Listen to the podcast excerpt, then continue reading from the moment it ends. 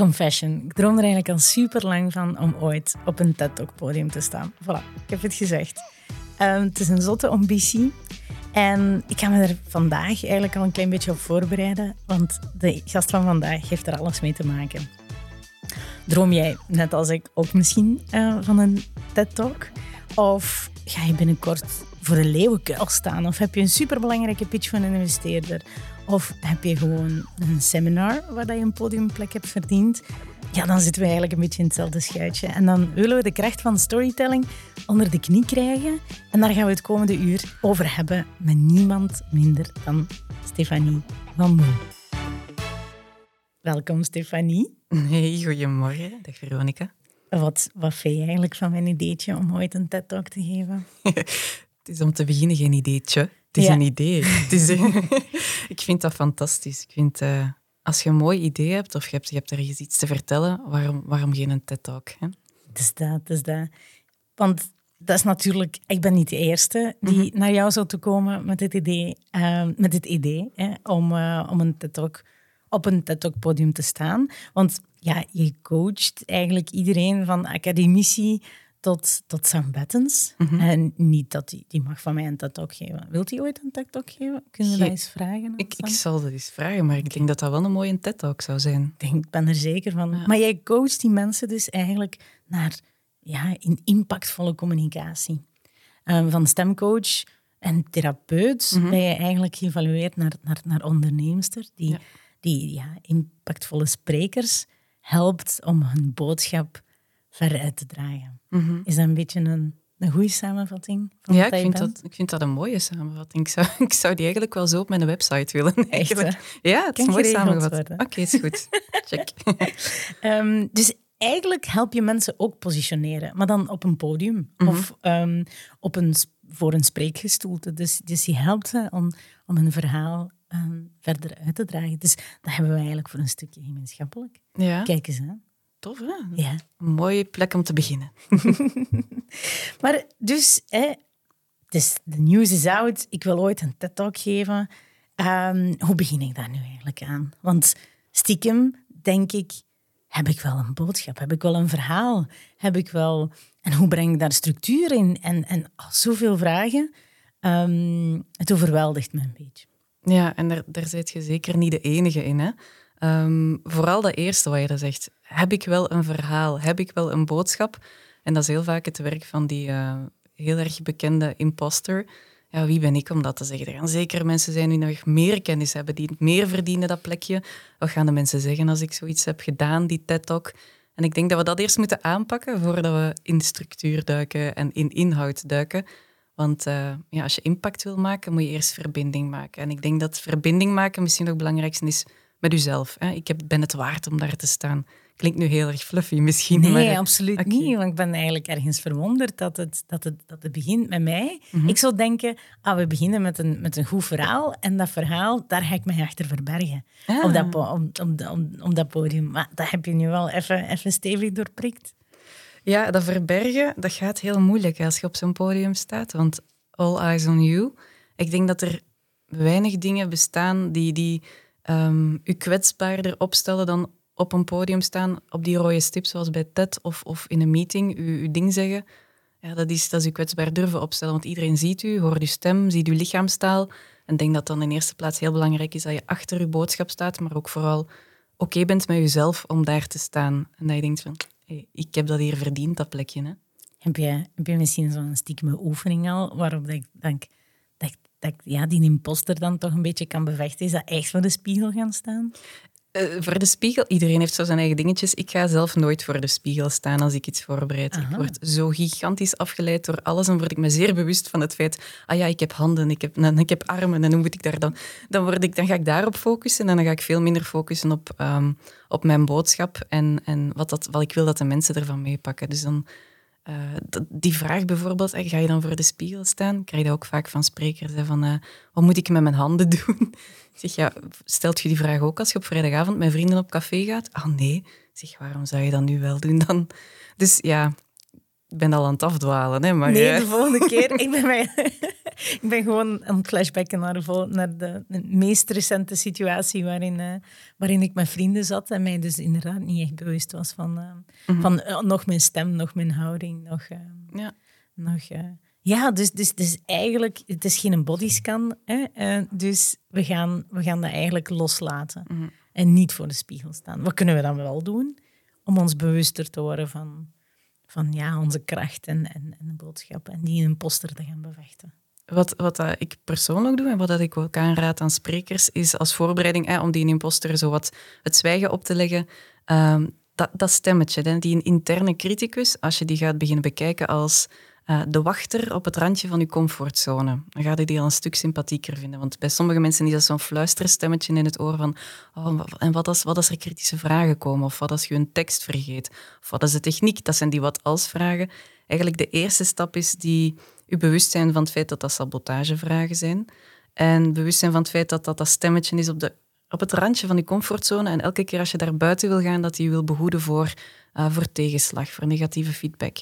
Maar weet, als je dat stemmetje hoort, dat je eigenlijk je comfortzone aan het stretchen bent. En dat is een goed ding. Dus die switch is al één ding. En dan je brein ook een stuk uitdagen in plaats van al die sabotagegedachten van wat als... Oké, maar het best mogelijke scenario in neurolinguïstisch programmeren, NLP noemen ze dat, geloof ik, de Disney-oefening. Visualiseren is het best mogelijke scenario. Dus mensen die met een grote glimlach naar u zitten luisteren, hoe voelt je op dat moment? Wat ziet je op dat moment? En als je het podium afgaat, hoe wilt je dan voelen? En als je daarop intuunt, dat is zo'n verschil dan, wat als een techniek niet werkt? Die vragen. Mooi, de Disney-oefening. Ja. Leuk. Ik denk dat we die los van any TED Talk eigenlijk gewoon kunnen meenemen in alle communicatie eigenlijk. Ja. Mm-hmm. Waarom zou ik het... Ja, stel dat mensen wel luisteren. Stel dat ik wel die impact kan maken. Stel dat ik... en dat wil ook wel voor een stukje zeggen dat je heel goed je bewust moet zijn over de waarom dat je dan doet. Wat heb je te vertellen? Is dat de volgende stap? Of is dat eigenlijk de eerste stap van het hele proces? Wat heb ik te vertellen en waarom wil ik het doen? Ik denk dat je daar inderdaad de nagel op de kop slaat. Hè? Van de waarom, de why-vraag is superbelangrijk. Wat ik vaak aan mijn sprekers... En mijn sprekers, dat klinkt zo leuk. zeg, is als je een keynote wil gaan geven of schrijven... of je hebt een belangrijke presentatie te geven... in plaats van in dat klassieke denkproces te starten... waar dat velen van ons instappen, wat dat oké is. Want we hebben het altijd zo gezien. Ik klap mijn PowerPoint open. Ik begin met wat tussentitels. En voordat je het weet zit gaan slide 27... Heel veel bullet points en weinig structuur, of zeker geen verhaal.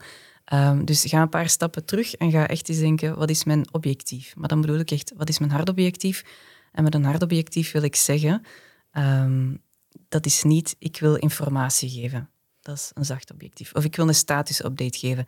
Heel cru gezegd, dan kon het een mail zijn. Dus wat is je hartobjectief? Daarmee wil ik zeggen, hoe wil jij dat de mensen in het publiek zich voelen nadat je hebt gesproken? Wat wil je dat ze gaan doorvertellen aan anderen? Hoe wil je dat ze gaan handelen? Wat wil je dat ze denken, kunnen, voelen, vertellen, weten, van overtuigd zijn? Dat is je objectief. Bepaal dat eerst en dan kan je aan de volgende stappen beginnen. Oké. En doen we die oefening dan samen, mochten we samenwerken? Of krijg ik dat mee als huiswerk? Moet ik daar beginnen over nadenken?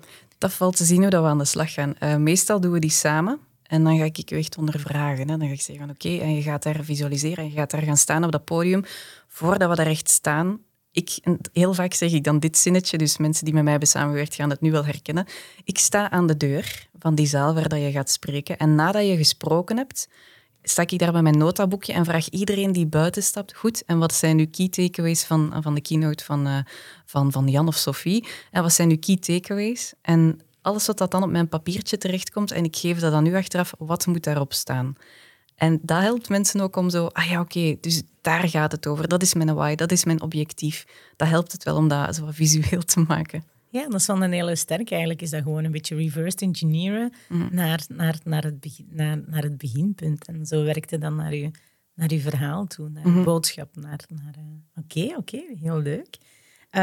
Maar ja, je hebt het inderdaad al. TED Talk, dat is, begint met een verhaal. Maar voor mensen die... eigenlijk vertellen we in ons professioneel leven als ondernemer, als sales, als marketing, gaan we eigenlijk altijd kleine verhaaltjes vertellen, kleine TED-talks, geven. Misschien niet met de impact van een TED Talk en misschien niet met evenveel poeha. Stel je voor, wow. Wat als het leven een constante TED Talk zou zijn. Oh, dat zou een geweldig filmpje zijn. Wat als? Ja. Ik zie hem lief komt 's avonds thuis van zijn werk. En de reflectie over zijn dag begint met Once upon a time. Ja, wauw. Oh, my kind of life. Oh, dat is wel fantastisch. Een beetje vermoeiend ook wel. Ja, maar het is grappig dat je het zegt, het leven is geen TED-talk, want in de vorige opleiding aan... het was aan de Universiteit van Antwerpen. Daar was er een heel kritisch persoon in het publiek. En ik voelde het al van in het begin. En ik zal hem een die-hard wetenschapper noemen. En ik zag hem al zo af en toe met zijn ogen draaien als ik het had over TED-talks. Maar ja, ik was er wel om wetenschappers te helpen met hun communicatie. En na zo een uurtje zegt hij... ja. Oké, maar wij geven hier geen TED-talks. Hè. Wij doen hier aan wetenschappelijke communicatie. En ik vond dat zo'n boeiend startpunt. En we hebben het eigenlijk de rest van die voormiddag gehad over de linken van wetenschapscommunicatie en verhalen vertellen en de link met het publiek. Dus, en op het einde was hem wel, gingen we er helemaal mee in het verhaal.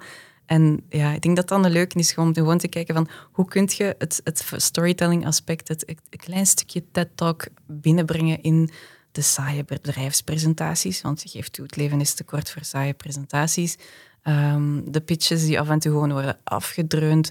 Of gewoon ook af en toe ja, mensen die een verhaal komen brengen vanuit een specifiek jargon. Dan mag eens gepimpt worden, hè. Absoluut, absoluut. Let's pimp that. Ja. Gelukkig ben jij er om ons dus te helpen van wetenschap tot en met marketingmanager of de pitch als je klaar staat om een investeerder te gaan binnenhalen. Zelfs mensen met superveel geld die niet weten wat ze daarmee moeten doen, zijn geboeid door een goed verhaal. Ja. Dus niet zo'n respectvolle samenvatting van wat een investeerder is. Maar nevertheless, ik heb altijd samengewerkt ook met, in mijn previous life, mijn wetenschapper. Mm-hmm. We hadden het over waarschijnlijk ChatGPT 5 jaar geleden aan de koffiemachine. Okay. Heel tof, super slimme mensen allemaal doctorandi. Ik was daar waarschijnlijk de enige zonder 7 jaar aan 1 of meerdere doctoraten te hebben gespeeld. Maar... dat was wel zo dat mijn vrienden uit de media of zo vroegen van... oh, we hebben nog eens iemand nodig over smart cities, maar kunnen die klein beetje... iemand die toch een beetje vlot is, want dat is zo moeilijk om wetenschappers te vinden die impactvol over hun al hun onderzoek en al hun researchresultaten, die super relevant zijn voor mensen gewoon. Mm-hmm. Dat laten ze toch wel... vaak soms kansen liggen. Om dat op een impactvolle, TED Talk-achtige manier eigenlijk te gaan doen. Mm-hmm. Ja, en dat impactvolle waar dat je het dan over hebt, dan gaan we dan vaak koppelen aan, ik ga impactvol spreken, dus ik ga zien dat mijn inhoud zeer relevant is. Maar voordat je impact kan maken, moet je eerst verbinding kunnen maken. En ik denk dat misschien daar de sleutel wel ligt. Hè? Dat we minder in ons hoofd gaan zitten... want ik moet zien dat ik de juiste info breng. Ik moet tonen dat ik bekwaam ben, dat ik een expert ben. Maar het gaat vooral over... ja, eerst eens gaan zien wie is mijn publiek, hoe maak ik daar de connectie mee. Hè? En heel dan kan mooi. De impact komen. Ja, die connectie is eigenlijk alles. Hè? Dus naast de belangrijke... dat je why heel goed kent en heel goed weet en dat reversed engineert van hoe wil ik hen laten voelen. Dan is de volgende stap eigenlijk daar een stuk in van... oké, hoe ga ik...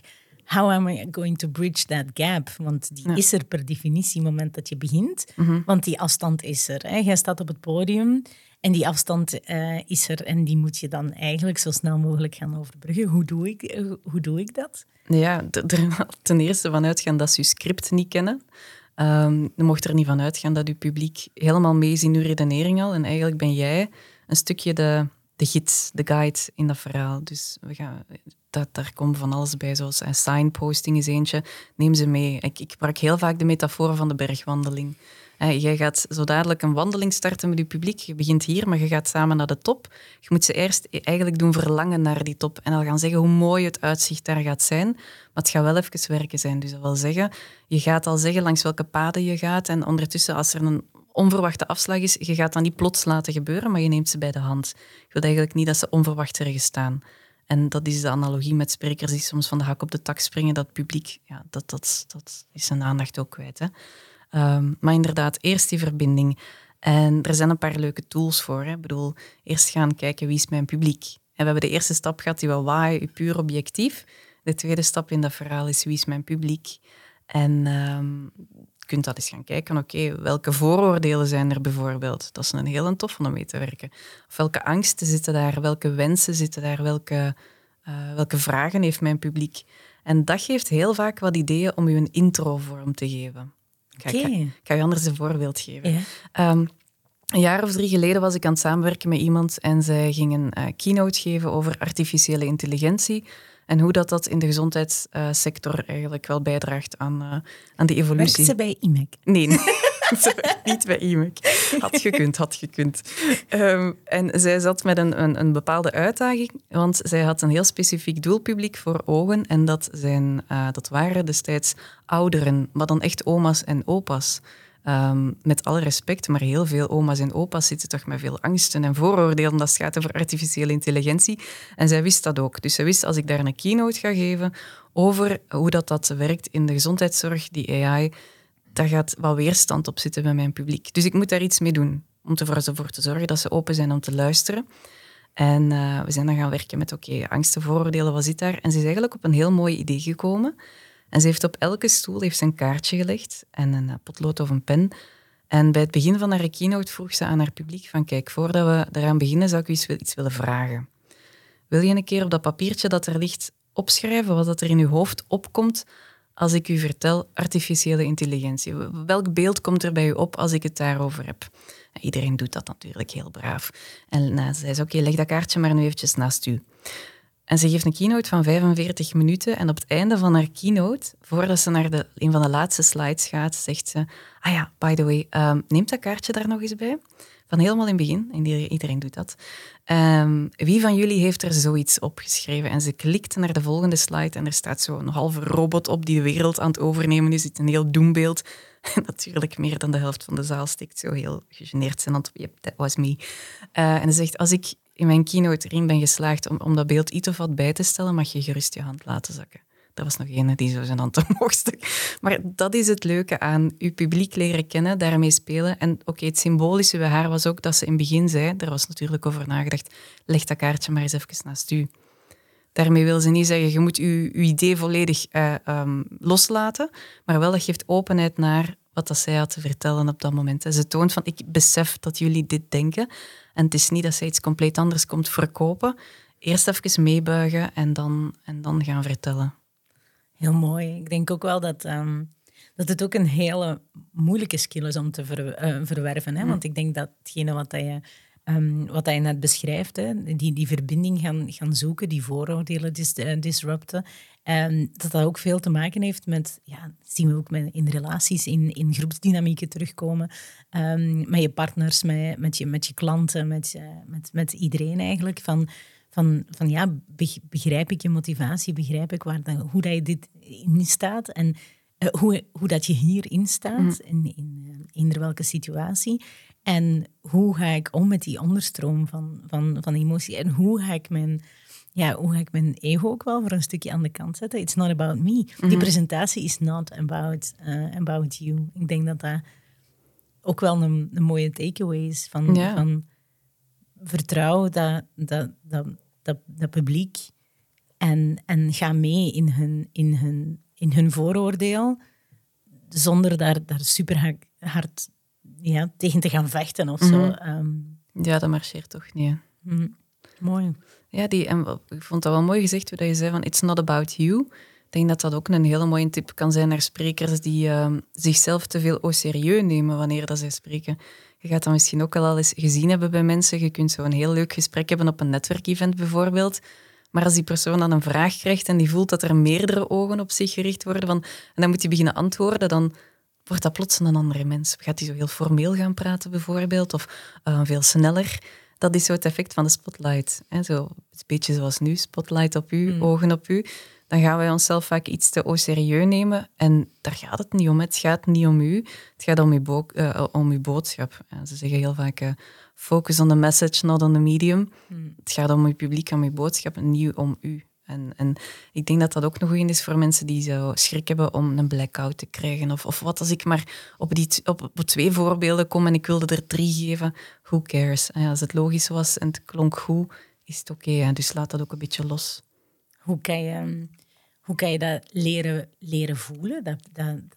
Dat publiek ook. Hoe kan je daarmee... Hè, want dat is in het geval van TED, in het geval van communicatie, in presentatie bijvoorbeeld. Mm-hmm. Ik zeg maar iets... Je bent de CEO en je moet of al good of bad news brengen naar de rest van het ding. Hoe pols je? Want het is een one-to-many gegeven. En die feedback, die interactie, ik vind het heel mooi dat je het voorbeeld vertelde met die vrouw en de kaartjes. Mm-hmm. Dat is een manier om inderdaad die interactie te gaan mogelijk maken en eigenlijk... te gaan spreken met het publiek. Hoe kan je dat nog gaan aanvoelen? Ik denk bijvoorbeeld wat je aanhaalt bij bijvoorbeeld de CEO, die gaat niet altijd met kaartjes kunnen werken, of als je er eens een bepaalde boodschap brengt. Er zijn een paar technieken voor. Ik denk dat een van de technieken is... want one too many, dat is exact wat er gebeurt. Je voelt het ook vaak zo aan als spreker. Ik sta te spreken tegen een publiek, niet met een publiek. Dat is een massa mensen. Ik ben niet in dialoog. En dat is een van de grote vragen waarmee dat mensen ook bij mij komen. Ik ben heel goed in one-to-one. Dat is super. Kleine groepjes ook. Maar zet me op een podium en ik ben totaal die dynamiek kwijt. En ik ben mezelf niet meer. En ik ben ergens een heel saaie... schim van mezelf geworden. En dat was letterlijk iets wat iemand vorige week zei. Ik word een saaie schim van mezelf. Ik heb dat toen opgeschreven. Ik zeg, dat is een mooie verwoording van wat dat veel mensen voelen. Een van de dingen die je kan doen, en wat we vaak vergeten, is pauzes laten wanneer dat we spreken. Want je zit zodanig in je hoofd. Je bent aan het vertellen, je denkt aan het volgende punt dat je wilde zeggen. En je geeft je publiek op dat moment eigenlijk geen tijd om het te laten landen. Het gaat rap in je hoofd, maar het gaat bij hen begot niet even rap. Want voor hen is het nieuwe info. Dus geef hen, en in het Engels is dat natuurlijk, klinkt dat altijd veel leuker, geef hen die nodding time. Die tijd om zo wat dat jij nu ook doet. En zo mooi meeknikken. En dat geeft hen ook de landingstijd. Hè. De info kan binnenkomen, anders komt het daarna binnen en dan is het te laat. Dus voor een spreker is dat ook heel fijn als een publiek zo een keer mee kan knikken. Dan voel je van, ze zijn mee. Het is oké, het is geland, ik kan het volgende. Maar als je aan die tijd niet geeft, dan zie je minder gebeuren in je publiek. En je denkt, ola, er gebeurt niks, die reageert niet, dus ik ga nog een beetje sneller. Er gebeurt nog minder, je bent ze helemaal kwijt. En dat is eigenlijk het begin van een heel ambetante, vicieuze cirkel. Dus laat af en toe een stilte, ook gewoon in de wetenschap, dat die stilte in je hoofd, die duurt veel langer dan dat die daadwerkelijk duurt. Dus zo'n paar secondjes is echt wel oké. Nodding time. Ja. Ik had het echt onthouden. Ik denk dat ook een leuke is om mee te nemen bij het maken van content op Instagram bijvoorbeeld. Mm-hmm. We hebben ook de neiging om van, maar ik ben een expert, ik moet heel veel vertellen. Nee, pak 1 carousel of 1 video of één reel en kun je eigenlijk alle tips die je nu net gegeven hebt, eigenlijk voor een stukje ook gaan toepassen van oké, wat is de impact die ik wil maken? Mm. Met die ene letterlijk scheet op het internet. Mm-hmm. Maar toch, wat is de impact daarvan? Wat is mijn punt? Wat is mijn purpose? Wat is mijn bedoeling van wat ik doe? Hoe wil ik connecteren met het publiek? Hoe ga ik dat dialoog aan? En de nodding time is ook wel een beetje door die storytelling door de verschillende slides van de carousel op Instagram bijvoorbeeld wel te laten binnenkomen. Door eens een keer een pauze te pakken in plaats van supercomplexe grafieken te laten zien of superlange teksten. Mm-hmm. Nee, geef gewoon 1 powerful slide met misschien wel heel weinig of heel visueel. Ik was onlangs bij Jana van 50 Koffies en die zei van die visual waarin dat je vertelde dan hoe dat de meeste businesscoaches vertellen dat het leven gaat. Dat is zo naar boven, maar how it really goes. En dat was zo'n hele kronkel. Ja. Dat is op zich een heel gekende format om complexe leercurves te laten zien. Maar op zich gewoon 2 lijntjes, waarvan ene recht en de andere gekruld, is misschien soms voldoende om die nodding time te gaan incorporeren. Exact. All right. Storytelling zit zelfs eigenlijk in Instagram slides. Interesting. Mm-hmm. Cool. Presentaties, we hebben het voor een stuk aangeraakt. Wat zijn de zaken die ik absoluut niet mag doen? Want ik denk dat daar ook wel menig memes rond bestaan. Er bestaat trouwens een hele goede TED Talk over. Hè? En zijn titel is ook fijn. How to avoid death by PowerPoint. Death by PowerPoint. Ja, die is echt goed.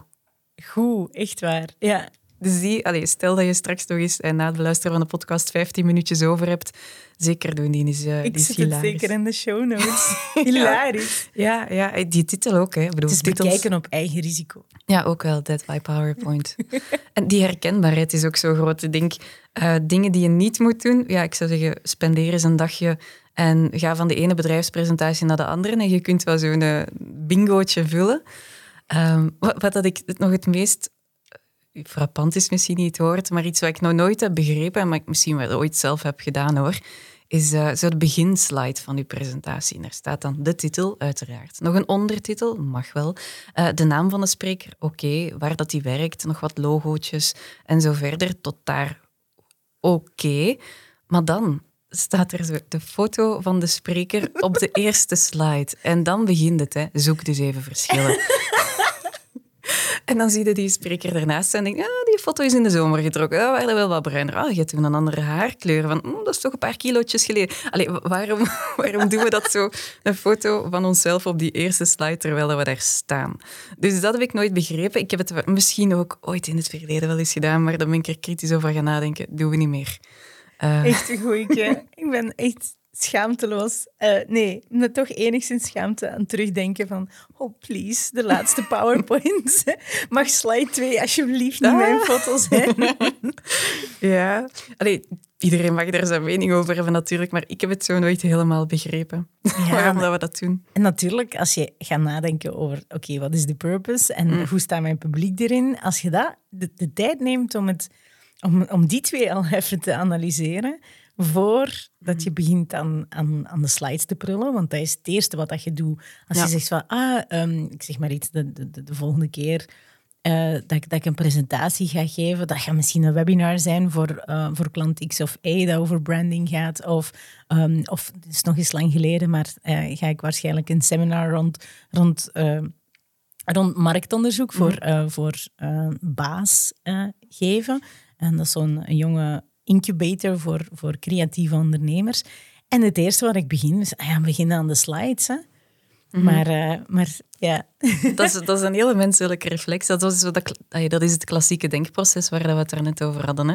Maar het risico is dat je dan verloren raakt doorheen het kluwen van de slides en dat je begint met de klassieke titelslide en zo. Maar misschien daar ook, stel, als dat een webinar is of een online presentatie, zelfs voor een fysieke setting, vind ik dat heel fijn als de spreker begint zonder slides. Dus echt het begin, het contactmoment, waarbij dat hij zichzelf voorstelt, maar misschien al eens een vraag aan het publiek, zo die interactie creëert, vind ik heel fijn als er dan nog niks te zien is, visueel. Of ergens gewoon een beeld of één getal, dat publiek al wat getriggerd is. Ik heb dat ooit eens gezien in een... ik weet al niet meer waar dat het was, maar ik herinner me die slide nog wel. En er waren een paar sprekers na elkaar en die spreker die begon met de slide en er stond gewoon één getal op. En dat getal dat was 17.000, als ik me niet vergis. En iedereen was dus al aan het kijken van, wat is dat nu en wie komt er spreken en waarover gaat dat gaan? En het fijne was, die mens begon van, je bent het u allemaal aan het afvragen nu, hè? 17.000? Wel, ik ga het u zeggen wat dat is. En zo, nodding time, pauze, even laten landen. Dat is het aantal keer dat je ademt per dag. En dan, oké. En dan waren we benieuwd, wat gaat hij daar dan mee doen in zijn content? En we waren direct mee. En voelde het verschil tussen... Goedemorgen iedereen, ik ben professor Dr. Huppeldepup en ik ga het vandaag hebben over de communicatie. En ja, dat is net iets anders, hè? Inderdaad. Wat dat mij ook opvalt, is eigenlijk... we houden ons op dat moment... vast aan formats voor een stuk. Maar het is eigenlijk door te disrupten van format. Hè, want je verwacht een eerste slide, je verwacht een welcome slide. As if one is never ever not welcome. Je verwacht u inderdaad misschien aan de foto van de spreker op slide 2. Maar het moment dat je eigenlijk dat format doorbreekt, heb je eigenlijk dat lean-forward effect. Mm-hmm. Heb je eigenlijk een beetje hun aandacht te pakken, hè? Want je doet iets onverwacht. Ja. Is dat een trucje ook om toch zeker in het begin te gebruiken, zo'n mm-hmm. soort hoek? Ja, ik denk die storyhooks is één ding, maar een hoek kan eigenlijk ook perfect zijn, doe net iets anders. En dat moet niet mega spectaculair zijn. Je moet niet met een bepaalde outfit op het podium stappen of ergens een liedje beginnen zingen. Het zijn die kleine dingen. Maar pas op, daar zit gigantisch veel weerstand op. Hè? Ik geef aan de Europese Commissie regelmatig trainingen en daar krijg ik elke sessie wel te horen, ja maar. Wij moeten met templates werken, ja maar. Wij zijn het gewoon om dit soort presentaties te krijgen.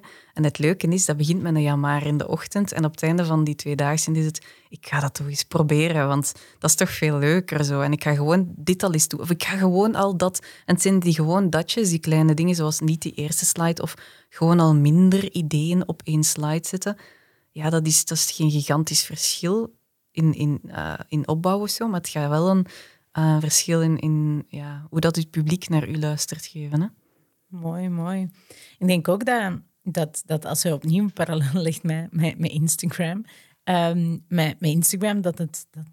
dat het ook wel gaat over in een hyperversnipperde wereld, mm-hmm. waar dat ons het super moeilijk is om een scrollstopper te zijn eigenlijk, hè?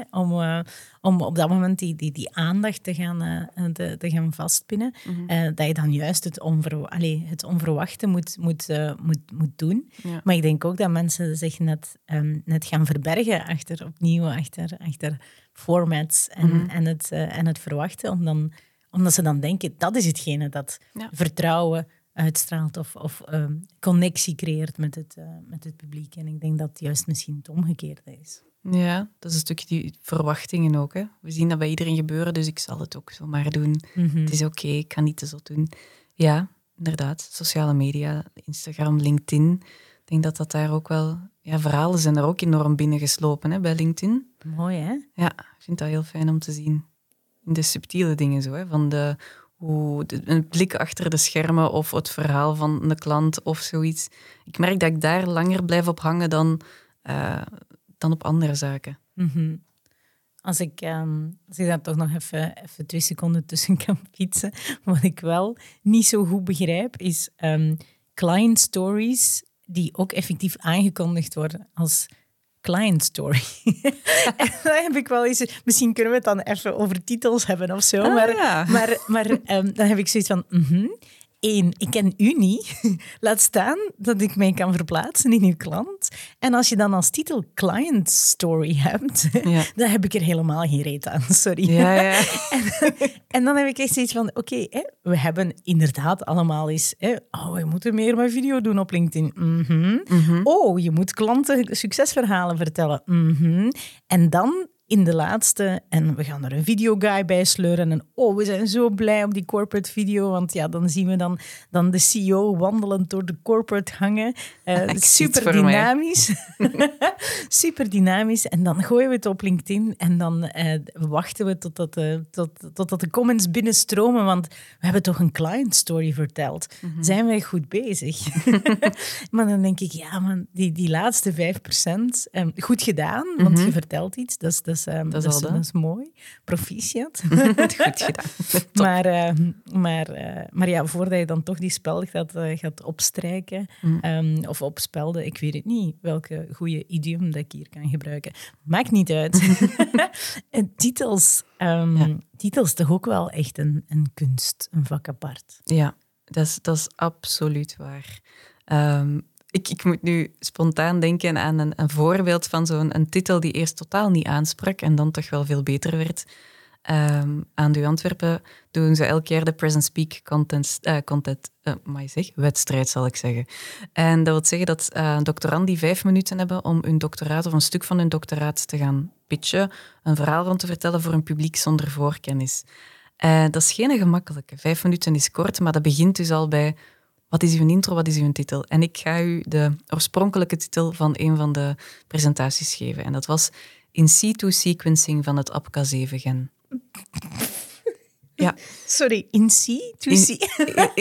situ sequencing van het APCA 7-gen. Zeg, ik versta er 2 woorden van, maar ik zou ze niet kunnen plaatsen in een context.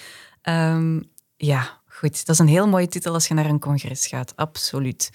En dan ben ik de ambetanter die vraagt, goed, met wat ben je eigenlijk bezig? Allee, waarover gaat het? Waarover gaat je onderzoek? Het ging over Alzheimer. Ik zeg, en wat doet je dan zo in een dag? Hoe ziet een dag in het labo eruit? En ik ga dan in die celletjes, ik ga daarop inzoomen. Oké, om wat te doen en waarom? En de waarom vraag 10 keer. Dus ik begon al lichtjes geïrriteerd te raken. Ja. En dan kwam ze met een fantastische, door dat doorvragen en zo wat pingpongen ook met anderen, is ze gekomen van in situ sequencing van het APK-7 Gent naar Google Maps in the brain. Wauw. Dat is, ja. Want het is exact dat ze ging gaan inzoomen in het brein, in een cel, om dan uiteindelijk ergens uit te komen, ik denk bij gen of zo, bij dat DNA. En ze zegt, je kunt dat gewoon vergelijken met, als ik ergens naartoe ga, gezoomd in, totdat je bent waar je moet zijn. En bij Google Maps kun je dat ook zo scrollen, totdat je dat manneke kunt neerzetten in de straat. Dat is wat ik doe. Ik zeg, je hebt u een titel. En ze heeft hem ook gewonnen, hè, dat jaar. Dus, ja. Mooi. Mooi. Google Maps in the brain. Oh, ik vind dat echt zo'n prachtige kunst om dat onder de knie te krijgen. En dus voordat je... Dus wat ik onthoud is eigenlijk vooral... noteer uw oorspronkelijke titel, waar we het over hebben. Stel jezelf 10 keer de vraag waarom. Ja. En wat ben ik eigenlijk aan het doen en wat wil ik hier vertellen? Ja. En meestal kom je dan wel met wat steekwoorden tegen die misschien wel... die je misschien wel tot een hoek kunt omtoveren. Ja, absoluut. Ja, en het gaat hem ook niet over... Dat is een zinnetje dat ik heb gehoord toen ik samenwerkte met de speechschrijver van onze premier. We hebben ooit eens samen een training gegeven. Cool. En die mens die hamerde op het ene zinnetje en dat was don't dump it down, but spice it up. Ik vond dat zo goed, want daar gaat het om. Het moet niet denken dat het publiek dom of achterlijk is, maar ze hebben gewoon niet dezelfde kennis dat jij hebt. Ze hebben niet hetzelfde onderzoek gedaan, ze hebben niet dezelfde zoveel jaren ervaring, of misschien zelfs niet dezelfde passie. Maar je moet wel gaan, how to spice it up wil zeggen, ga eens in hun schoenen gaan staan. Met welke woorden, wat is hun jargon? En dus die Google Maps in the brain, ja, iedereen kent Google Maps, maar wij kennen niet in situ sequencing. Dus dat vond ik wel, dat zinnetje, dat geef ik ook elke training mee, don't dump it down, but spice it up. Ik denk dat ook een leuke is. Leuk. Dat is ook eigenlijk voor een stuk wat ik ook altijd adviseer om te doen in sales calls. Of gewoon vanaf dat de samenwerking met een bepaalde klant ook start. Om echt heel goed salesgesprekken op te nemen en dan ook te gaan noteren, wat is het jargon waarin dat de mensen praten. En een van de mensen met wie dat ik samengewerkt heb, is een marketing agency voor bouwbedrijven. Mm-hmm. Hè? En Frederik.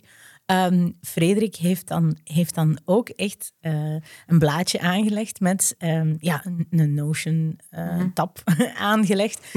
Met, ze spreken niet over proposals, maar ze spreken over blaadjes maken. En dan denk ik oké, maar dat is wel belangrijk. Want als je dan je communicatie kunt aanpassen aan blaadjes maken, in plaats van proposals of andere, dat is een hele belangrijke. Ja. Dus ergens is dat ook door veel te gaan praten met je publiek, dat je ook dat vakjargon ook beter gaat begrijpen. Mm-hmm. Dus hoe dan ook alweer een betoog voor leer, die leer je publiek, leer je audience kennen. Ja, ik vind dat wel een goede tip. Ik ga die nog meer gaan toepassen. Ook als ik met mijn potentiële klanten spreek, een keer gaan kijken welke woorden exact dat ze gebruiken. Hè.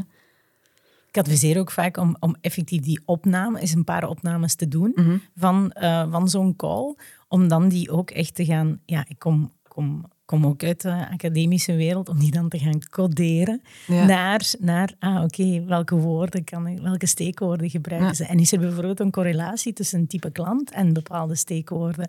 Kan ik dan misschien tot een bepaalde segmentatie komen van...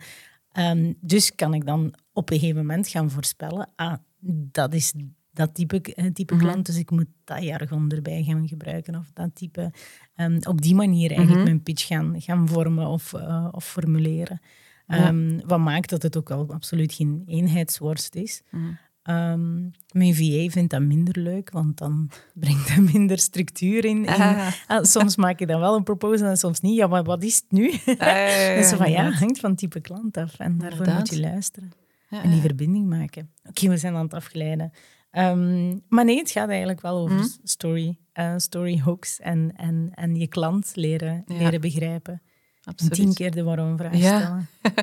En zo als het dan over die klant gaat, een hele belangrijke is ook dat we, om te vermijden dat we in onze ratio gaan te veel of in onze inhoud, is beseffen dat die klant met 3 vragen zit. En dat kan een klant zijn, dat kan uw publiek zijn, dat kan mensen rond de tafel zijn.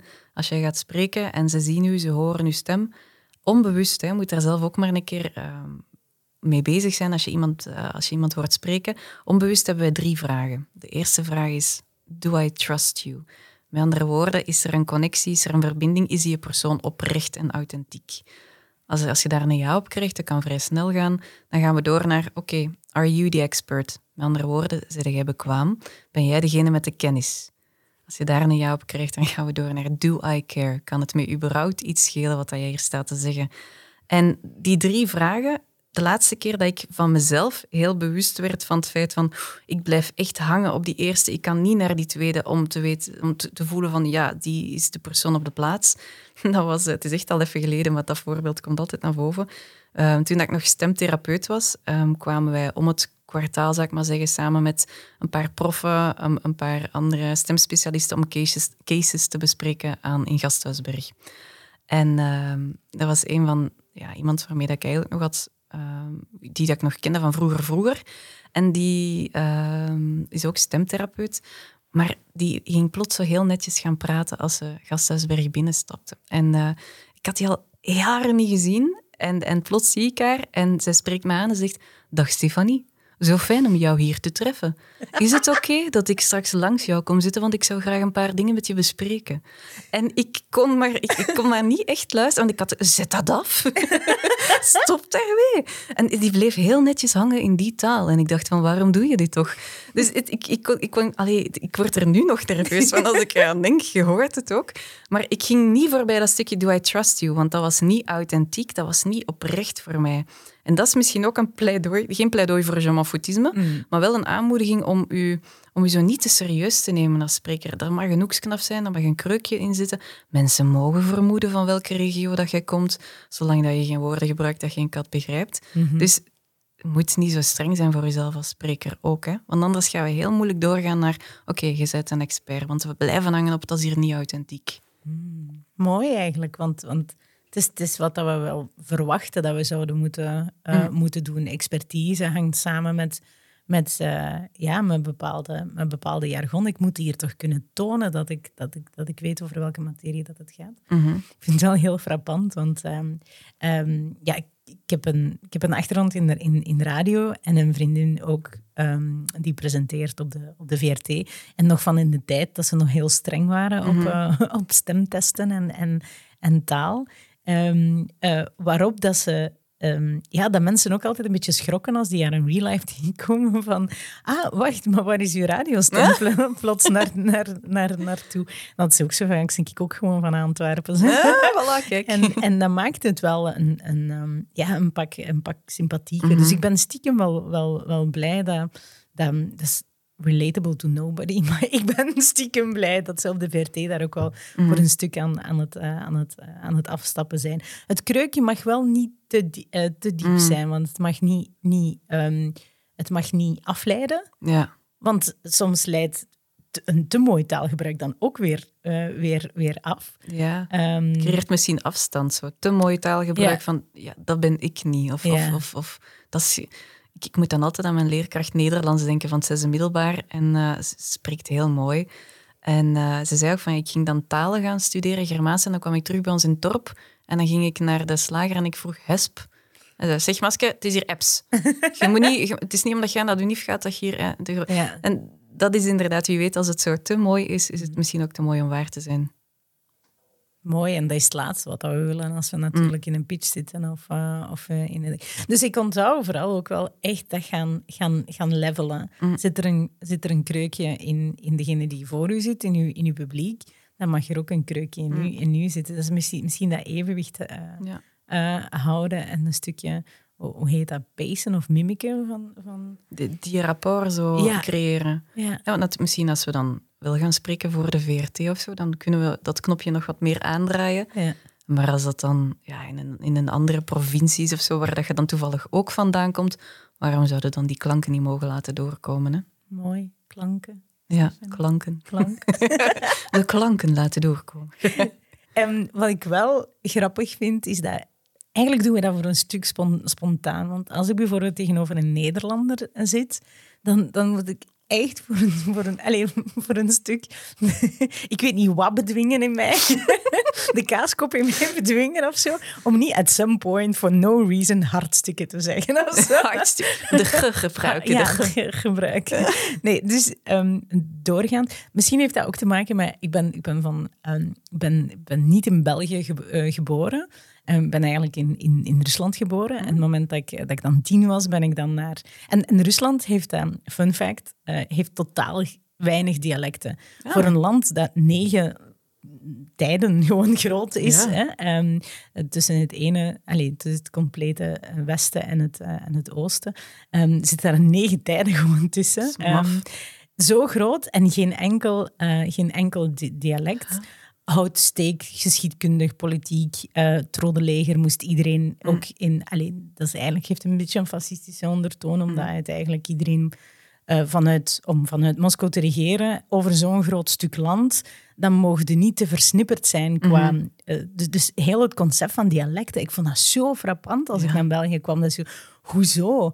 En dan ben ik uiteindelijk van Yekaterinburg in Poelkapelle beland, in een verre uithoek van de Westhoek eigenlijk.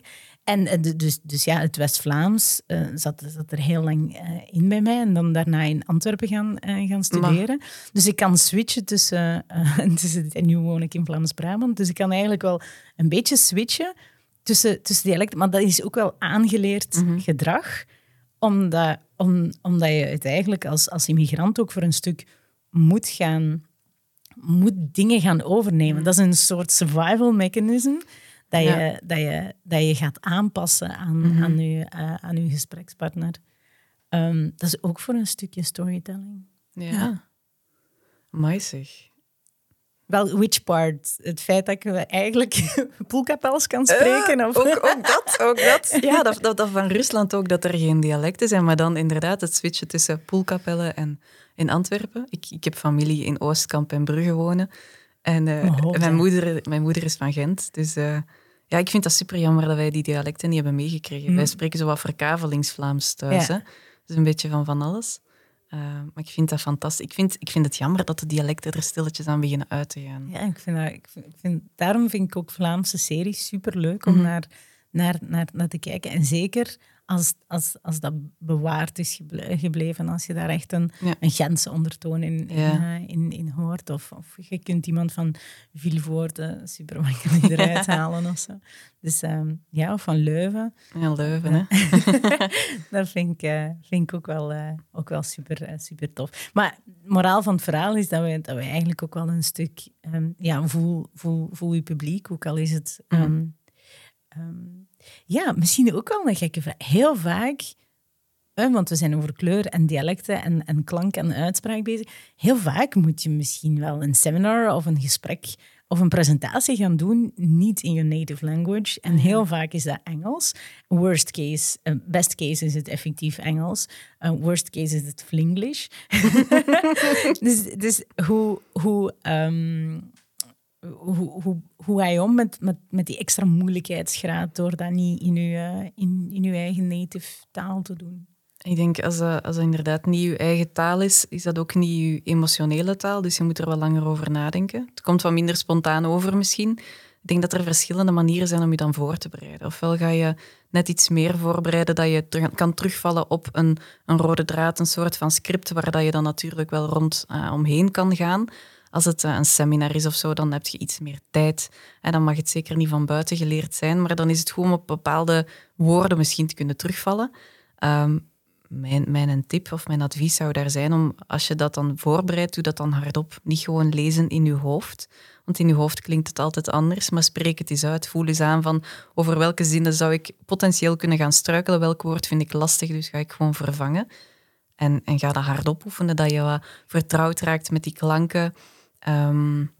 met die een tongval, hoe dat ik dat vaak doe zelf, is in de auto. Ik zit regelmatig wel lange ritjes in de auto. En dan ben ik hardop tegen mezelf bezig in het Engels. Ook al heb ik geen opdracht in het Engels of geen seminar de dag nadien. Maar ik doe dat dus wel regelmatig in de auto. Dus ik ben heel blij dat er zoiets bestaat als een car kit. Iedereen denkt dat ik aan Bella ben. Maar ik ben gewoon in het Engels zo aan het vertellen over alles job-related. En dan komt het er naar mijn gevoel, als ik dan een Engelse training geef, toch nog wel net iets vlotter uit dan wanneer het weer een week geleden is. Oké, dus ik ga een podcast in de auto moeten switchen door eigenlijk praten tegen mezelf. Ja. Oké, alleen op dinsdagen. Oké, alleen op dinsdagen, het is goed. Dus als we dan zien voorbij van rijden, je zit niet aan het bellen, maar aan het oefenen. Bast uit. Nee, dat oefenen, ook wel een confession. Het is echt een podcast, het is een soort confession-aflevering van... vandaag. Maar in dat confession, vaak ga ik dat voorbereiden uit de weg met een veronderstelling van I'll wing it. Ja. I'll wing it. Misschien ook wel iets wat dat meer de extraverte types herkennen. Maar eigenlijk is het een soort niet de confrontatie willen aangaan met het werk dat er nog aan de winkel is. Of het werk dat er nog aan de winkel is om eigenlijk de presentatie to a next level te brengen. Dus dat is eigenlijk ook wel voor een stuk de comfortzone... in de comfortzone blijven. Want ja, you wing it, gewoon podium opgeduwd worden. Ik ben daar gigantisch in getraind. Ik ben gewoon een ander land ingeduwd geweest. Dan trek je plan. Dus heb ik zoiets van, het heeft gewerkt. Het werkt zal altijd. Ook wel lukken. Als West-Vlaming in een Antwerpse universiteit, dat gaat ook wel lukken. Dus, maar ergens gaat er wel... Die voorbereiding is wel superbelangrijk. En mocht er niet uit de weg gaan, dat begrijp ik daaruit. Ja, de voorbereiding is wel een dingetje. Maar ik begrijp het ook al wat je zegt. En ik hoor dat regelmatig, dat dat een verschil is tussen introvert en extravert. Ik ben een grote introvert of een extraverte introvert, hoe dat je het wil noemen. Ik ga mij dus ook wel wat gaan voorbereiden. Gewoon dat ik weet van, ik heb erover nagedacht en ik flap het er op het moment zelf niet te... ik flap het er nog altijd wel uit, maar het is altijd wel wat doordacht. Ik heb zo meer een checklistje in mijn achterhoofd van, is dit het moment, ben ik de persoon, is dat wel oké? Daar ben ik ook wel in aan het groeien.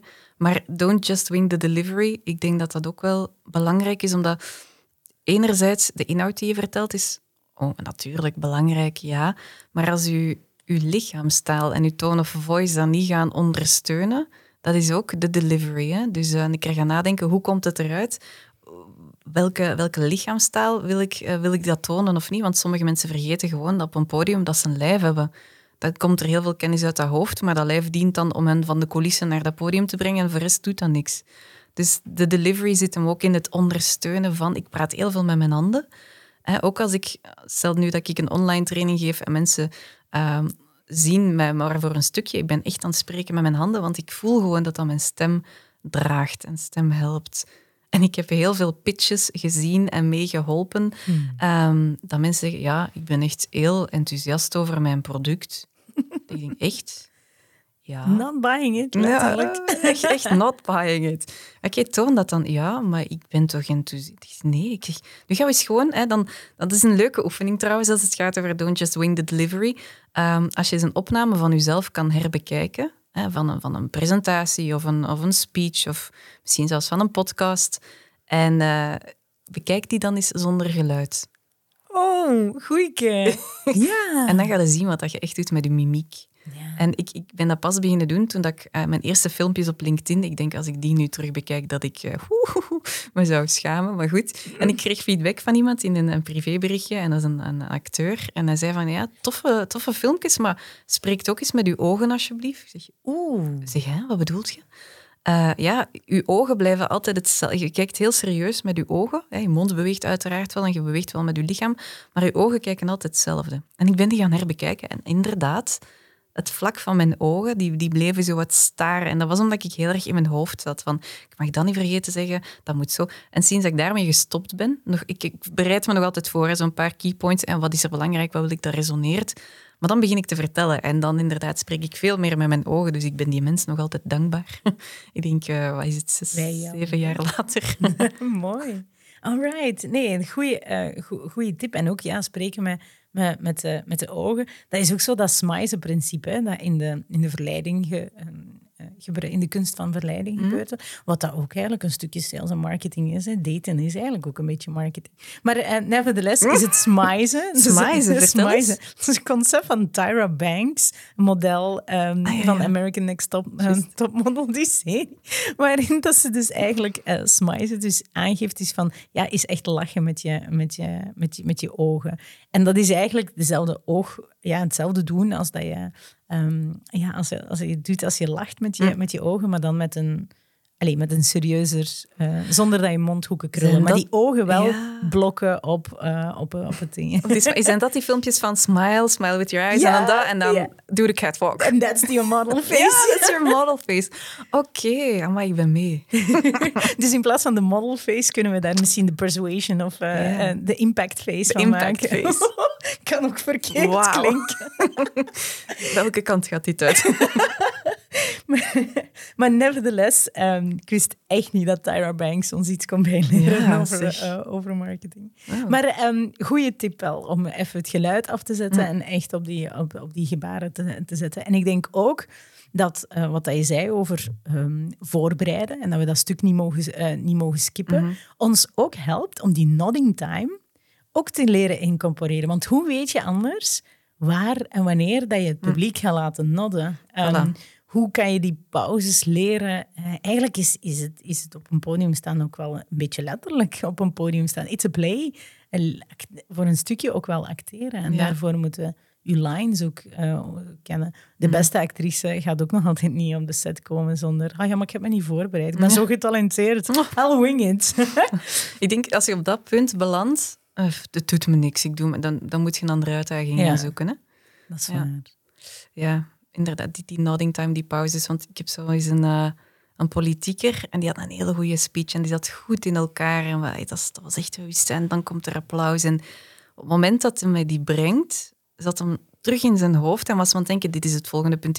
En hij werkt eigenlijk publiek op naar het moment dat ze echt klaarstaan om te klappen en hij gaat naar het volgende. En dacht ik, dat is zo'n gemiste kans, want ze zaten eigenlijk klaar en jij springt eigenlijk al naar het volgende, omdat in je hoofd gaat het zoveel sneller. Hè? En ik denk van, nee, dat ga ik nu niet doen. Ik ga naar het volgende. Dat is zo jammer. Ja. Dus dat is ook gewoon durven. En ik denk, in dat geval, bij die persoon was het ook durven ownership nemen, maar ook gewoon, je hebt je plek daar verdiend. Neem je een tijd om dat te doen. En het is oké om af en toe eens een stilte te laten. Je publiek vindt dat zo waardevol. Maar het is echt gewoon dat ownen en dat durven van stiltes laten toekomen. Want opnieuw, het is heel kwetsbaar, hè, daar staan. En we denken heel vaak, als ik nu een stilte laat, ze gaan allemaal denken dat ik een blackout heb. Of ik ga misschien zelf even niet meer weten wat ik voel. Of het gaat wat ongemakkelijk overkomen. Maar dat is begot niet waar. En ik... ik werk heel graag met voorbeelden, maar ik heb daar zo'n goed voorbeeld van. Dat was een klant van mij, een spreker, een heel toffe, goede spreker, maar wel een hele snelle spreker. Dus we hadden al sowieso geoefend op, laat wat meer pauzes, articuleren ook goed, heel belangrijk. En hij zei zelf, ik heb ADHD, hè, dus ik ben zeer aanwezig en ik beweeg ook veel. En zijn job bestond er ook in om binnen het bedrijf alle communicatie te doen. Dus als iemand op het podium moest staan, als er iets naar de media moest, hij deed dat en hij doet dat nog steeds. En na sessie 2 stuurt hij mij zo'n video door en hij zegt, Stefanie, ik heb een ongelooflijke blunder begaan. Nu, je moet weten, dat is ook heel veel gevoel voor drama. Hij zegt, ik heb zo'n blunder begaan. Ik weet niet of ik dit professioneel te boven kom, want ik heb een gigantische blackout gehad op het podium. Stakeholders waren daar, CEO was daar, er werd gefilmd. Klant, noem het op, iedereen aanwezig. En ik heb een blackout gehad. Ik zeg, weet je wat, stuur het door, ik bekijk het eens. Fragment van 6 minuten. Ik bekijk dat fragment. Na 6 minuten denk ik, ik heb hem compleet gemist. Ik heb geen blackout gezien, dus ik mail hem direct terug. Zeg, hey... Ik denk dat je het verkeerde fragmentje hebt doorgezet, want dit was echt wel oké. Hij zegt, maar allee, Stefanie, kom aan. Op de 3e minuut, 15 seconden, dat is het moment. Wat gebeurt er? Op dat moment, hij is zijn eigen zelf aan het zijn, dus heel snel aan het babbelen. En het volgende punt. En op dat moment zegt hij, en wijst hij naar zijn flipchart, en dit, lieve mensen, hier moet je 6 even over nadenken. En hij wandelt naar een tafeltje, drinkt een slokje water. Komt terug naar de flipchart en zegt, waar dat we het hier willen over hebben is. En hij gaat gewoon verder. Hij was op dat moment dat hij zegt, denk hier eens over na. Hij was aan het sterven van binnen, want hij wist het niet meer. Maar hij heeft wel de tijd gepakt om iets te gaan drinken. En hij zegt, dat is toch verschrikkelijk? Ik ben stilgevallen. Ik zeg, maar het leuke was... En om dan komen op het punt, bekijk jezelf af en toe eens. Ik zeg, een deel van het publiek was ook in beeld. Ik zeg, bekijk dat nu eens en kijk eens wat er bij je publiek gebeurt wanneer dat je zegt, denk daar eens over na. Je zag in het begin al die mensen zo kijken naar hem en naar de slides en volgen en volgen. En op het moment dat hij zegt, kijk, dan zie je die zo ontspannen en zo knikken van, ah ja, maar dat is nu nog een keer goed. Ik zeg, voor hen hè, was uw blackout het beste moment van heel de presentatie. En dan pas wilde hij mij geloven van, oké, het was nog zo erg niet. Dus we maken het vaak zoveel erger in ons hoofd dan dat het daadwerkelijk is. En, en opnieuw die nodding time, hè? Dat is het incorporeren van die ruimte. Ja, ik wist niet dat blackouts misschien het beste zijn die iemand kunnen overkomen. Herbekijken, ik noteer. Mm-hmm. Herbekijken. Ik denk ook wel voor een stuk, hoe maak je het ook memorable? Een presentatie of een speech, mm-hmm, of een pitch. Wat zijn zo daar de tips voor? Om ervoor te zorgen dat het memorabel is, moet je ervoor kunnen zorgen dat mensen meedenken. Een van de tips daar is dat is werken met retorische vragen. Dat is al eentje. Retorische vragen, dat is dingen, niet iets zeggen als de eerste stap die we nu zetten is, maar dan ga je zeggen, en wat is dan de eerste stap? En dan doen mensen wat jij nu doet, van zo, okay, meeknikken.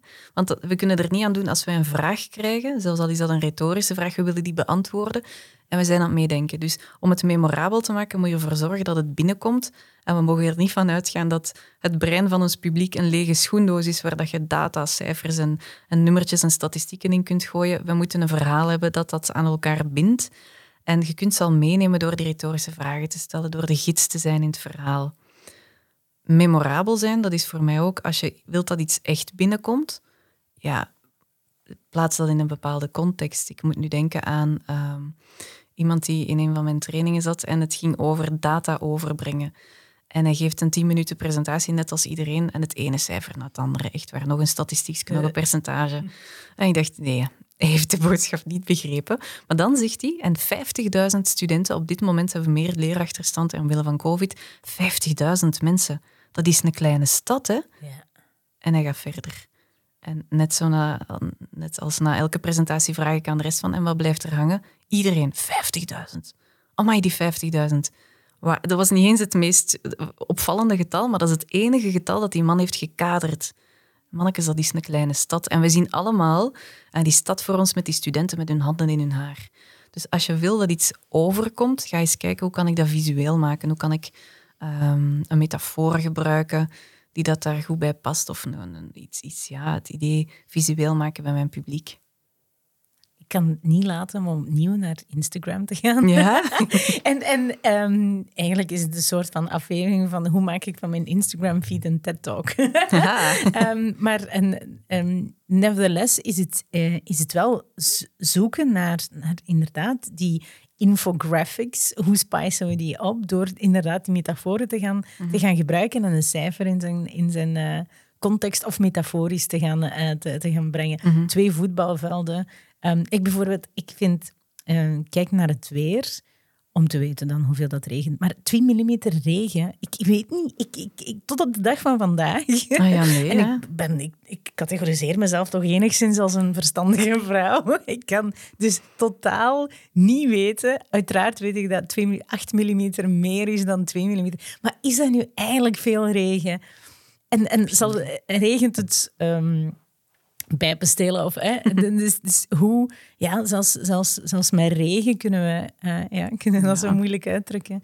Maar een kleine stad, zoveel voetbalvelden, mm-hmm, of whatever, of zoveel lichtjaren of jaren, dat zal duren om door een bepaalde whatever te gaan. Allemaal zaken uit het dagdagelijks leven om mee te nemen. En dat is ook again van, don't dump it up, maar... don't dump it down, but spice it up eigenlijk. Ja, inderdaad. Ja, want we vinden getallen... Ik zeg wel, want ik ben zeker niet geen rekenkundig wonder. Maar ik zie geen getallen. Ik kan me dat echt niet inbeelden, hoeveelheden. En Dat was een ander voorbeeld van een pitch. Dat was iemand die van die wegwerpscheermesjes de wereld wilde uithalen. Want dat is allemaal plastic en zo verder. En ze geeft me daar een getal. En zoveel 100.000 of weet ik veel, per jaar gooien we weg in de Benelux van die plastieke scheermesjes. En ik zeg, maar ik denk dat dat veel is hoor. Maar ik ga niet overweldigd zijn door dat getal, omdat ik dat niet zie. En ze is dat gaan opzoeken en ze heeft dat vergeleken met een zeecontainer. En ze heeft gezegd, beste mensen, deze zeecontainer tot boven, tot in een hok gevuld, dat is wat wij weggooien per jaar. En dan ziet iedereen kijken, oh god. En dat belandt in die plasticsoep. En dat is echt niet oké. Nee. Dan pas denken we dat. Niet als je zegt een getal met... Ja, ik zie dat gewoon echt niet. Nee, dat is... ik zie dat ook zo opnieuw in die formats. Ooit zal er een WordPress-template zijn, waarbij dat je op je website zo je pitch en dan je aanbod. En dan ook zo een strookje, een balkje met... we hebben al zoveel klanten bediend of we hebben al zoveel, weet ik veel, bespaard in termen van CO2 misschien als het een kwestie is van duurzaamheidsaspect of zo aan te geven. En dat vakje is er en mensen vullen dat in, dat cijfers. En dan, ik ben er zelf aan schuldig, want er staat bijvoorbeeld hoeveel podcast-downloads dat ik in totaal al geproduceerd heb of zo. Maar dat is een getal, dat wil niks zeggen. Maar als je dan bijvoorbeeld wel erin slaagt om dat stukje van je website eens een keer te gaan bekijken, van ik heb zoveel klanten bediend, who cares? Hè? Maar als je dat kunt omzetten naar bijvoorbeeld, we zitten elke dag in ons magazijn, lopen wij 3 marathons om u als klant te bedienen, dan is het van oké, jullie zetten customer service precies wel centraal. Of dat vinden precies wel belangrijk. Of ik produceer zoveel minuten aan podcastinterviews of aan waarde. Stuur ik de wereld uit because I love it. Ja, minuten. Hoeveel liedjes zijn dat? Of hoeveel Netflix-afleveringen? Ja. Hoeveel weken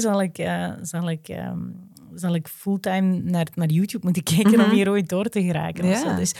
Dat zijn wel... En zeker datamensen ze zijn er ook niet altijd super goed in om bits en bytes om te zetten naar iets wat tastbaar is. Ja, inderdaad. Ja, interessant. Dat is het. Ja, ik ben terwijl je het aan het zeggen bent, zo gewoon alle samenwerkingen, alle klanten vanuit meer de data en zo verder aan het overlopen. En dat is echt een van de grootste uitdagingen. Van hoe gaan we die dingetjes omzetten? En vaak helpt een metafoor daar ook bij. Hè? Dat is... Onlangs was dat met... Ja, dat is heel ver van mijn bedshow. Dat waren allemaal apps die moesten geïnstalleerd worden en allemaal woorden waar ik heel weinig van ken. Maar dat is leuk. Als ik dan daarin toe kom, kan ik de klant spelen die niet weet waarover het gaat. En ze hebben toen een prachtige metafoor gevonden van... Kijk, je kunt dat vergelijken met de containerschepen van vroeger. Maar we gaan dat... En toen moest dat in vaten en in kratten. En nu hebben we de containerschip. Een containerschip en nu wordt alles netjes in de container gestoken. En dan dacht ik, maar dat is zoveel duidelijker nu voor mij. In plaats van vroeger alles in tonnen en in kratten. En dat was niet gemakkelijk. En nu en ze hebben zo'n heel moeilijk concept, voor mij een moeilijk concept, in een metafoor gegoten. En dat heeft echt goed gepakt voor het publiek ook. Dus dat is, voor hen kan dat, ik zeg voor hen, of voor mensen die echt helemaal in het jargon gaan en specialist zijn of expert, kan dat aanvoelen van, ja maar mannetjes, doe ik nu niet tekort aan zo'n mooi topic, aan zo'n complex topic, maar eigenlijk niet. Hè. Je doet daar niet tekort aan, je maakt eigenlijk dat mensen het echt begrijpen. Hè. Mooi. Hoe... En opnieuw zit het in voorbereiding, want op het moment dat je het voorbereidt, ga je kunnen pinpointen op van oké, ik ben hier en hier en hier met data bezig. En dan kan je dat eruit halen van oké, hoe kan ik dit cijfer kernachtiger gaan brengen of aan de hand van een metafoor te gaan brengen. Dus opnieuw komt het neer op bereid voor. Maar ja, zoveel voorbereiding, Stefanie, daar ben ik eigenlijk fulltime bezig met dingen voorbereiden. Wil ik het goed doen? Wie wil mij daarvoor betalen? Aha. Wel, je gaat je inderdaad 1 keer goed moeten voorbereiden. De komende presentatie of speech of keynote. En dan is het een kwestie van er een keer echt in te duiken. En de vragen die we hebben overlopen, wat is je objectief, wie is je publiek? Denk aan retorische vragen, welke metaforen. Maar als je dat 1 keer doet en een keer 1 keer goed doet... dan heb je echt een blauwdruk, om dat zo te zeggen, naar de volgende toe. Dan gaat je een intro een beetje tweaken, dan gaat je dit doen. Maar je hebt eigenlijk een houvast Het is ene keer hard werken, het is ene keer diep gaan in die inhoud, maar het verandert gewoon je manier van denken daarin. En je gaat de tijd die je anders verspeelt met in je PowerPoint en dan nog een Canva en leuke pijltjes en dit en dat, gaat je dan gewoon al echt gespendeerd hebben aan je verhaalstructuur en zo verder. Dus bij mij ook. Ik denk, elke training die ik in elkaar steek, dat duurt nu veel minder lang, omdat ik weet van, ik ken mijn paar vragen. En dat is ook iets dat ik naar mensen gisteren nog... Ik mag binnenkort voor... Ik mag nog niet zeggen welke firma, maar een coole firma. Hun keynote mee uitschrijven, waarmee dat ze naar buiten komen wie wij zijn. En ik heb die gewoon een lijst met vragen kunnen doorsturen. Kijk, beantwoord mij die vragen al eens. En dan staan we gewoon al een hele grote stap verder. En dan kunnen wij direct in een inhoud gaan duiken nadien. Maar dat is even voorwerk, dat is even chique. En daarna gaat dat veel sneller, hè. Ook een mooi betoog. Klinkt het meteen aan... Ik geef ook altijd aan van... Hou eens ook grote keus in je aanbod. En bring it down naar één transformatie. Mm. En als je daar systematisch eigenlijk... If you beat that drum over and over again, wordt het ook makkelijker. Mm-hmm. Want ik heb de fout ook zelf gemaakt van... Oh, maar ik heb iets te vertellen over content. Ah, ik heb hier een presentatieke dat over content gaat. Ah, baas belt en vraagt om het over marktonderzoek te hebben. Ja, ik kan daar ook wel iets zinnig over vertellen. Want in mijn hoofd is alles gewoon marketing. Mm-hmm. Dating is marketing. Dus als morgen mij Goedele Leekens mij belt of Kaat Bolle of whatever, who's hot in date, ga ik ook waarschijnlijk zeggen, I'll wing it. Want de connecties zijn er... Ja. Zijn er in mijn hoofd. Maar nee, stick to one thing in plaats van dat helemaal te versnipperen. Ja. Want dan kan je dat ene ding ook blijven optimaliseren. Ja. Het is toch veel beter om één basis keynote of basis pitch steeds beter te maken. Hè? Of worst case 80-20 of zo. Ja. Hè? Dat er altijd 20% is dat je kunt tweaken, maar 80% dat je wel kunt hergebruiken. Ja. In plaats van met een pinkende cursor from scratch te beginnen. Each and every time. Dus het bouwt eigenlijk voort. Dus heb je ook een databank of een schuif, zeg maar, vol met... Ah, hier komen mijn voorbeeldjes. Dit zijn voorbeeldjes die steekhouden. Ik ga die... ik ga dat systematisch op die manier brengen. Ik weet ook wat mijn verhaallijn is daarin. En dan kan ik dat... Dan kan ik dat eigenlijk ook wel makkelijk integreren. Dus wordt uw presentatie of uw keynote eigenlijk ook een beetje plug-and-play, zoals een betere WordPress website. Ja. Ook een referentie die steekhoudt voor een handjevol mensen. Maar kijk, ik heb het toch gezegd. Ja, nee, maar inderdaad. Het is wel zo. Die metafoor van die schuif is ook... Je hebt dan een paar dingen in de schuif zitten. Je hebt een paar goede voorbeelden. En één keer dat de structuur er ligt, kun je een keer een andere... Je intro wat gaan fine-tunen. Want het is een ander soort publiek. Het zijn academische. Ah nee, deze keer zijn mensen uit de reclamewereld. Dan ga ik misschien nog andere voorbeelden geven. Of ik ga mijn PowerPoint wat aanpassen. Mm-hmm. Dat kan ook natuurlijk. Ja, het is slimmer gaan werken. Maar daar heb ik nog ook redelijk wat in te leren, hoor. Maar ik denk dat is een voortschrijdend inzicht ook. Hè. Wordt daar kom je niet tot op een punt waarop dat je zegt zo van maar nu is het klaar. Nee, gaat. Dat is ook een beetje een game of zo. Om daar zo, gaan we naar een next level en een next level en nog en nog. Ja, misschien ook wel een gekke vraag, maar die dingen kun je voorbereiden. Je kunt die schuifjes voorbereiden, je kunt daar slimmer in werken. Maar is er zoiets als storytelling talent? Zijn sommige mensen daar gewoon mee gezegend? Of ga je dat doorprikken en zeg je van... Nee, 80% is skill en 20% is misschien... charisma of je ne sais quoi. De charisma is inderdaad een dingetje. Een van de vaste dingen waarmee dat ik elke training begin, is een quote. Great speakers are not born, they are trained. En je hebt verschillende aspecten. Je hebt inderdaad de storytelling, je hebt een stukje charisma, je hebt een stukje présence, je hebt stemgebruik, de kunst om met je publiek te werken. Dan heb je soms ook het verhaal van introvert en extravert, waar we redelijk wat ballonnetjes gaan doorprikken. Maar er zijn zoveel elementen die maken dat iemand een goede spreker is. En op elk van die elementen kan je wel getraind worden. Sommige mensen zijn heel natuurlijk als het gaat over lichaamstaal en présence, maar die moeten wat meer aan structuur gaan werken. Andere mensen zijn mega gestructureerd, maar die vergeten dat er een publiek is waarmee ze ook in interactie gaan. Dus ik heb geen echte percentages, maar wat ik wel kan zeggen is dat je niet geboren wordt als getalenteerde spreker. Ik heb eerlijk, confession van mijn kant, hè? Ik heb in het middelbaar nog gedaan alsof ik flauw viel om niet voor de klas te moeten staan. En ik heb dat 3 keer gedaan en toen hadden ze het door. Maar de gedachte alleen al, ik werd knalrood. Ik begon hartklopping. Het was echt spreekangst om mijn stem te laten horen in grote groep. Ik was heel verlegen. Ik ben lang verlegen geweest. Ik ben nog altijd introvert, maar niet meer verlegen. En ik ben daar ook in gegroeid, ja, want het is mijn job nu. Maar het grappige is, mijn vrienden van het middelbaar, we zien elkaar nog wel regelmatig, die vinden dat volgens mij nog altijd wel een gek idee dat dit nu mijn job is. Want die zien, oké, we zijn samen meegegroeid. We zijn nu ik ben nu 37, hè. We zijn wel jaren verder. Maar ik merk toch dat nog altijd zo... Ja, die Stefanie van toen en die Stefanie van nu, dat is toch nog wel wat anders, hè. Dus great speakers are not born, they are trained. Toch wel. Mooi. Ik denk ook wel dat het mooi is dat je dat traject ook hebt aangegaan en die groeicurve hebt gehad. En ik vind het wel interessant, want vaak... Als we bijvoorbeeld het gaan hebben over onze purpose en wat dat ons echt drijft en ladida, dat we daarvoor gaan refereren naar wat deed je als kind. Mm-hmm. En waar geraakte van in de zone of in de flow. En voor mij was dat gek genoeg. Dan ging ik echt heel klassiek eigenlijk, hoor. Ik denk dat elke radiopresentator daar ooit gezegd... Sorry, ik heb mezelf helemaal plots gebombardeerd tot radiopresentator. Maar, ik heb dat ooit willen ambiëren. Maar nevertheless, podcast is is een goed alternatief, want dan moet ik niet mijn belastingsgeld betaald worden, zoals de meeste mensen bij de VRT. Dus de max, toch? Ja. The best of both worlds. Nevertheless, ik speelde vroeger echt met een cassetje. Ja. En zo mijn stem opnemen en van alles vertellen tegen... Ik ben ook opgegroeid heel jong, zonder siblings. Ik scheel 11 jaar met mijn broer of zo. Mm-hmm. Dus in het begin was dat ook heel eenzaam. Mm-hmm. En dan ging ik gewoon tegen mezelf praten en cassetjes opnemen met mijn stem. Ja. En dingen hosten en interviews houden met mijn Barbies.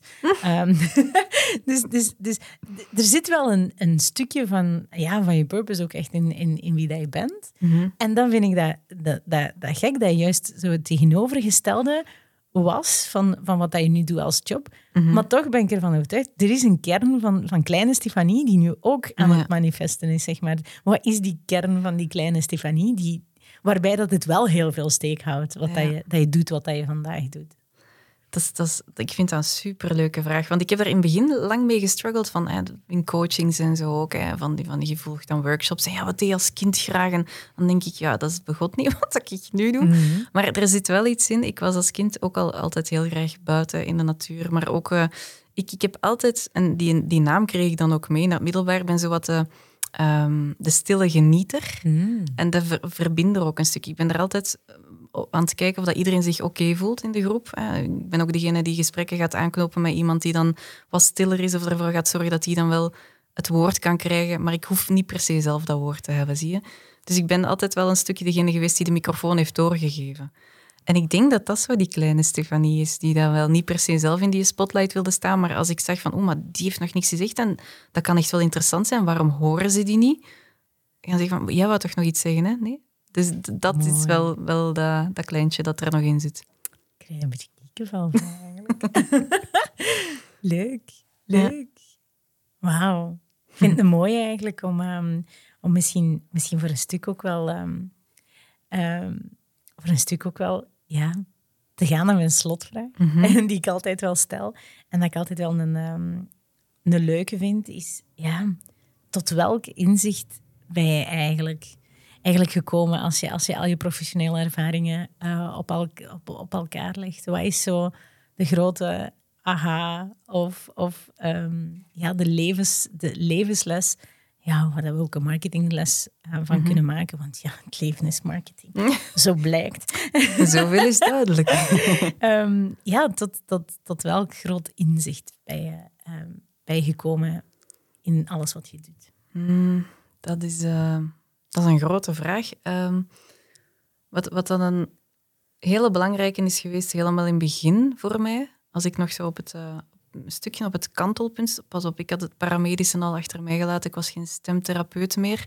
Maar dat zat in mijn achterhoofd nog en ik voelde me nog niet helemaal een ondernemer. En toen werd ik toen nog meer stemcoach, minder sprekercoach, geïnterviewd door Doreen van Bossi, Bossi Magazine. Ik heb een paar keer met haar samengewerkt en zij interviewde mij van hoe ben je gekomen, waar dat je nu staat en wat ben je aan het doen, wat drijft u, wat is uw passie en zo verder. En ik had haar toen ook terloops verteld van dat ik vroeger absoluut niet zo graag in de pictures stond en dat ik nog deed alsof ik flauw viel om er niet voor de klas te staan. En ze heeft dat toen zoals tussentiteltje gebruikt in het artikel. En ik dacht, ja maar nee Doreen, dat mag toch niet geweten zijn. Ik ben wel speakercoach en ik mag toch niet tonen, dat is toch falen? Nee, wat gaan mensen denken? En ik vond dat wel heel waardevol. En zij heeft toen gezegd van, maar nee, maar dat gaat net de connectie zijn met mensen, want ze gaan zich daarin herkennen. En je hebt die curve, je hebt dat doorgemaakt en je staat waar dat je nu bent. Dus die herkenbaarheid die gaat wel ervoor zorgen dat mensen geloven wat je zegt. En dat was een klik voor mij van, oké, ik moet mij niet profileren als... Hè, want nu zeg ik het zelf, do I trust you? Are you the expert? Do I care? Ik was zo hard aan het focussen op tonen dat ik die een expert ben. Maar de authentieke, dan moest er nog meer in. En door dat meer te doen en gewoon ook mijn dingen die een keer niet goed lopen voor mij te delen, dat werkt echt wel, merk ik. Ook, dat is veel leuker om zo te communiceren. Ja. Mooi. Mooi. Ik vind het echt een goed inzicht van dat je het eigenlijk jezelf moet tonen. Wij vinden dat wij, vind ik soms, te veel... hoe moet ik dat zeggen? Dat wij die erkenning moeten... hoe moet ik dat zeggen? Dat wij dat per se moeten verdienen, hè? Die erkenning. Maar eigenlijk de valuta waarmee dat je erkenning krijgt, is kwetsbaarheid. Ja. En ook voor een stukje jezelf kunnen zijn, jezelf kunnen durven tonen, met al die hoekjes en kantjes af. En dat is de wisselwerking eigenlijk. Geef je mij dat, dan krijg je ook wel die erkenning en mijn aandacht en alles eigenlijk voor een stuk terug. En dat is een valuta waar dat we een beetje vergeten zijn, dat de meeste gesprekken, verbindingen ook wel mee gepaard gaan. Mm-hmm. Zeker in onze individualistische, westerse maatschappij. Maar dat is misschien een heel andere nieuwe podcast waard. Ja, ik vind dat wel, die valuta, dat vind ik wel een hele mooie om mee te pakken. Ja. Dankjewel. Jij bedankt. Wauw, ik heb eigenlijk superveel bijgeleerd, Stefanie. Merci voor vandaag. Merci voor alle lessen in storytelling. Merci ook om de bloopers van de mensen met wie jij al samengewerkt hebt voor een stuk ook te delen. Ik denk al dat ik al die tips ook ga kunnen meepakken. Waar kunnen wij u verder nog volgen? Als mensen na deze aflevering zoiets hebben van nog meer Stefanie voor mij. What's cooking? What's cooking? Wat zit er nog aan te komen, bedoel je? Both. Waar kan ik u vinden en waar kan ik u nog in de toekomst vinden? Op LinkedIn. Ben ik toch wel redelijk actief. Dus dat is wel het medium waar ik veel op deel. Instagram een beetje minder. Maar dat is meer zo de blik achter de schermen. Maar LinkedIn, daar deel ik echt wel veel tips en zo verder. Voxconsult.be is de website. Dus als je naar Voxconsult gaat, daar ga je ook wel redelijk wat zien. Wat zit er aan te komen? Er zitten een paar... een leuke events aan te komen waar dat ik ga spreken. En ook mijn eigen masterclasses zitten er ook aan te komen voor het najaar. Alright, cool. Wat gaan we leren in die masterclasses?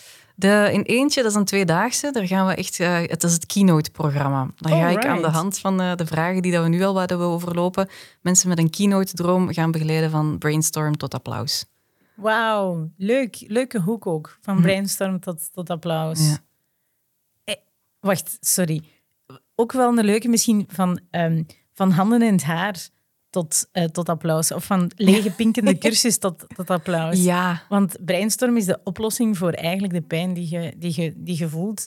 Van niet weten, je misschien schamen. Mm-hmm. Zoals, ik ben gewoon vanuit mijn perspectief aan het zetten. Ik zet mij alvast op de waitinglist. Maar ja, het stuk van de maak durf ik helemaal niet. Ja. Naar dat applaus waar ik echt wel van droom. Ja. Dat is een waar ik keihard naar uitkijk. Ik ben nu, mijn bureau hangt vol met post-its en ideeën en oefeningen. En, ja. Ik heb hem al een paar keer afgespeeld in mijn hoofd. Leuk, voorbereid. Hè? Ja, toch wel een stuk. Dat is een introvert in mezelf. Geniet ook van dat proces, van het koken. ja. Om die masterclass naar buiten te brengen. Om die impact te maken. Mm-hmm. Wat je doet. Yes, kijk er naar uit. Dankjewel, Stefanie. En dankjewel ook, luisteraar. En laat weten wat je ervan vindt. En check ook zeker de show notes. Daar ga ik proberen de references te geven naar alles waar we het vandaag over gehad hebben. En ja, ik doe dit super graag. Ik doe dit ook super graag in de podcaststudio. Maar mocht het enigszins een klein beetje impact hebben gehad, al dan niet door de gast, al dan niet door de storytelling, al dan niet door de format, laat het alleszins weten en deel het. Laat ergens ook, waar ook, uw digitale duim althans, achter. En laat me weten wat je ervan vond. Dank jullie wel. Tot een volgende.